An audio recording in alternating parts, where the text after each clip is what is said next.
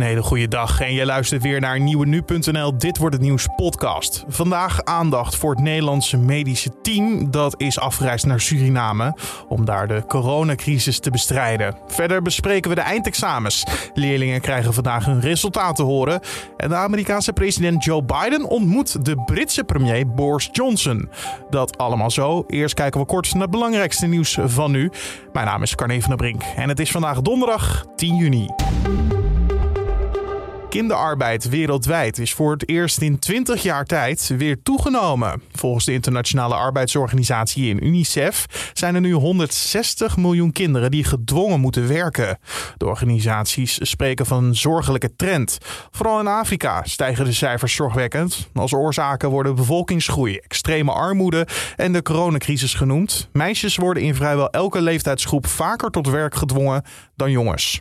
Vanaf volgend jaar krijgt een deel van onze agenten een stroomstootwapen. In één jaar tijd moeten ruim 17.000 agenten de opleiding om het wapen veilig en effectief te gebruiken hebben afgerond. Door de taser kan in sommige situaties het gebruik van een politiehond of vuurwapen achterwege worden gelaten. Het kabinet zou 30 miljoen euro hebben uitgetrokken voor de aanschaf van de wapens en de opleidingen. De Verenigde Staten gaan 500 miljoen Pfizer-vaccins kopen om het vervolgens te doneren aan andere landen. Dat is bovenop de 80 miljoen doses die al eerder werden beloofd. De plannen worden naar verwachting deze week bekendgemaakt door president Biden. President, do you expect to come out with a vaccine strategy for the world? I have one and I'll be announcing it. De prikken worden volgens de New York Times gedeeld met ongeveer 100 landen. En Amerika kan vrijgevig zijn met vaccins, want al ruim de helft van de Amerikaanse bevolking heeft één prik gehad. En 4 op de 10 Amerikanen is al volledig gevaccineerd. Een Russische rechter heeft de anticorruptiestichting van oppositieleider Navalny verboden. Volgens de rechter is die extremistisch en daarom illegaal. Aanklagers hadden aangedrongen op maatregelen tegen het politieke netwerk van Navalny, omdat de groep een opstand zou beramen met steun uit het Westen. Zijn aanhangers kunnen nu niet meer deelnemen aan de verkiezingen die in september worden gehouden. En dan kijken we naar wat er allemaal vandaag te gebeuren staat. Oftewel, dit wordt het nieuws. Ja, een Nederlands team met medici is afgelopen week naar Suriname vertrokken. om daar te helpen bij de aanpak van de coronacrisis. Het land gaat momenteel gebukt onder een enorme coronagolf. Door het oplopende aantal eh, besmettingen zijn de hoogste risicosniveaus van toepassing. Maar door grote tekorten aan onder meer medische apparatuur is het lastig. Speciaal gezant en voormalig directeur-generaal van het RIVM, Mark Sprenger, leidt de missie. Hij zei voor vertrekken ontzettend trots te zijn op het team dat in een week tijd werd samengesteld. Inmiddels zijn ze dus al enige dagen in het land en wij konden Sprenger spreken over wat hen tot nu toe is opgevallen in het land. Nou, wat wij hier zien in Suriname is dat de situatie eh, echt zeer, zeer, zeer ernstig is. En dat eigenlijk ook, ja, je kunt, de ziekenhuizen liggen vol. Als mensen nog zieker worden of er komen nieuwe mensen, die kun je eigenlijk gewoon niet meer opnemen, omdat je gewoon geen capaciteit hebt. Er is tekort aan alles en het is echt een, uh, ja, een, een zeer ernstige situatie. Ligt er dan nu een plan op tafel om de situatie in het land wel onder controle te krijgen? En zo ja, hoe ziet dat plan er dan uit? Nou, je moet je voorstellen dat als, je, als hier mensen ziek worden, dan uh, komen ze met de ambulance of ze worden zelf gebracht naar een plek en daar wordt gekeken als ze worden opgenomen. Maar er is gewoon eigenlijk bijna geen plek om te worden opgenomen. Dus mensen worden snel bekeken, krijgen eventueel een infuus, krijgen eventueel een beetje zuurstof en gaan dan op een bank buiten zitten. Nou, ons plan is om te kijken of we de capaciteit, het aantal bedden in de ziekenhuizen en met name ook voor de intensive care kunnen vergroten. Nou, daar werken we heel hard aan. Wat is daarvoor nodig? Daar zijn verpleegkundigen voor nodig, artsen, maar ook apparatuur en ook geneesmiddelen. Nou, al die zaken die zijn we aan het mobiliseren. En vanmiddag komen er vaccins uh, en ook geneesmiddelen. En ook beademingsapparaten. En vrijdag komen weer meer verpleegkundigen, meer artsen om hier te helpen. En in Suriname zijn de uit Nederland afkomstige 90.000 doses van het AstraZeneca-vaccin aangekomen. Ons land zal in totaal 750.000 doses doneren aan Suriname. Maar hoe zit het eigenlijk in het land met de vaccinatiebereidheid? Ja, ik ben uh, zelf zondagochtend om uh, 6 uur s ochtends naar een van de vaccinatielocaties gegaan. Maar die locatie ging pas om 8 uur open. Maar er stonden al honderden mensen, stonden daar al voor de poort te wachten. Dus ik was ontzettend onder de indruk.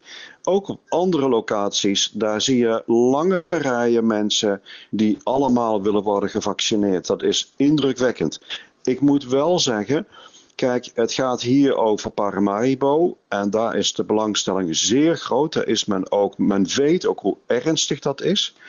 Van de andere kant, het, in het binnenland zal die belangstelling minder zijn. Maar daar gaan we ook zelf naartoe. Ik ga zelf vrijdag naar het binnenland om te kijken of we ook de mensen daar kunnen overtuigen. En dan gaat het met name over de belangrijkste mensen. En wat we verder kunnen doen om ze te helpen. Het is niet de eerste keer dat Nederland te hulp schiet. We hebben dat ook al gedaan met de Caribische eilanden. Ook de heer Sprenger was daarbij betrokken. Is er een groot verschil tussen de verschillende hulpacties? Wat ik hier met name echt heel bijzonder vind, is als ik op de intensive care rondloop of ook op, op andere afdelingen op het ziekenhuis met COVID-patiënten, dat je daar dus gewoon jonge mensen ziet. Mensen ja, 30, 40 jaar. Maar ook iemand die twee dagen geleden, juist toen ik daar was, van 19 jaar overleden is. Dan heb je het over mensen in de kracht van hun leven. Nou, dat heb ik zelf niet gezien op, uh, op de andere eilanden. Ja, en, en eigenlijk is er gewoon tekort aan alles. Hè? Je moet je voorstellen, um, er is tekort aan. Um, ja, aan, slangetjes om de beademingsapparatuur uh, goed te kunnen gebruiken. Aan filters. Nou, al die zaken proberen wij te inventariseren. En ook allemaal mee te nemen in het vliegtuig. En ja, gelukkig komen er vandaag al een aantal van die beademingsmachines uh, aan. Maar dat is heel erg belangrijk. En dat heb ik eigenlijk niet gezien op de andere eilanden. Je hoorde speciaal gezant en voormalig directeur-generaal van het RIVM, Mark Sprenger. Ja, en het team wat momenteel in Suriname is, dat bestaat uit 23 vrijwilligers die allemaal gevaccineerd zijn en ervaring hebben met COVID-19 zorg. En er zijn onder meer IC-verpleegkundigen, labanalisten en artsen die kant op gegaan. En ze blijven daar twee tot drie weken is de verwachting. En het is een spannende dag voor veel scholieren, want vandaag horen ze of ze geslaagd zijn voor de eindexamens. De meeste scholieren worden vanmiddag gebeld. Een van de scholieren hebben we ook even gesproken, dat is Roald van Tilborg. En hij is zenuwachtig. Vanaf half twee worden de gezakten gebeld. En dan vanaf kwart over twee dan word je gebeld als je geslaagd bent. En vanaf half twee ga ik duimen. Ik ga, echt, uh, ik ga gewoon hopen dat ik geslaagd ben. Ook Lieke Splithoff heeft de examens achter de rug. En zij knijpt hem ook.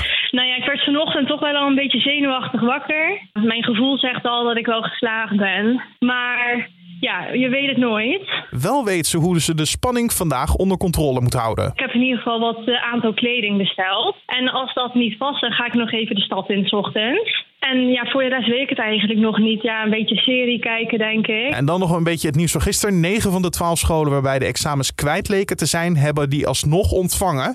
Van drie scholen zijn de examens nog niet boven water gekomen. Maar van minister Slop van Onderwijs hoeven de leerlingen geen herexamen te doen.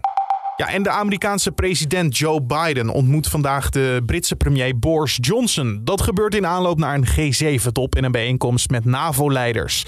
Komende zondag zal Biden ook de Britse koningin Elizabeth ontmoeten.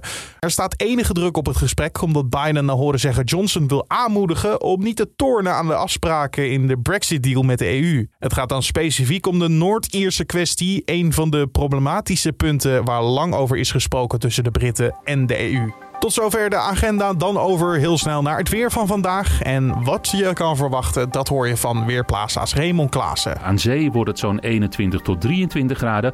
Landinwaarts kan het 25 tot 27 graden worden. Er is veel zon en in de middag ontstaan er ook een aantal stapelwolken. De wind waait uit westelijke richtingen, is overwegend zwak tot matig. En die wind die zorgt ervoor dat het dus in de kustgebieden iets frisser blijft. En om af te sluiten nog even dit. En daarvoor blijven we nog even bij onze vrienden van Weerplaza. Want volgens hen is het weer in Nederland vandaag ideaal om de gedeeltelijke zonsverduistering te zien. Maar hoe laat moet je klaarstaan en wat moet je zeker niet doen? Je hoort het van Raymond Klaassen. Die zonsverduistering die begint zo iets voor half twaalf. Het maximum is om half één en om half twee is het allemaal weer voorbij. De gedeeltelijke zonsverduistering is overigens niet met het blote oog te bekijken, want dan beschadigt je oog. Gebruik een eclipsebril of maak een projectie van de verduistering. En dat kan je bijvoorbeeld doen met een vergiet of met een stuk karton waarin je gaatjes hebt geknipt. Zo kan je dus verantwoord en goed voorbereid de zonsverduistering zien. Het is uniek, want het is voor het eerst sinds vier jaar dat vanuit ons land weer een gedeeltelijke zonsverduistering te zien is. En tot zover deze Dit wordt het Nieuws podcast voor de donderdag 10 juni. Je vindt ons in de ochtend en middag op de voorpagina van nu.nl en natuurlijk in je favoriete podcast app. Spotify, Apple Podcast of Google Podcast. En het is volkomen gratis, dus je kan je gewoon abonneren. Mijn naam is Carne van der Brink. Dankjewel voor het luisteren en maak er een mooie dag van.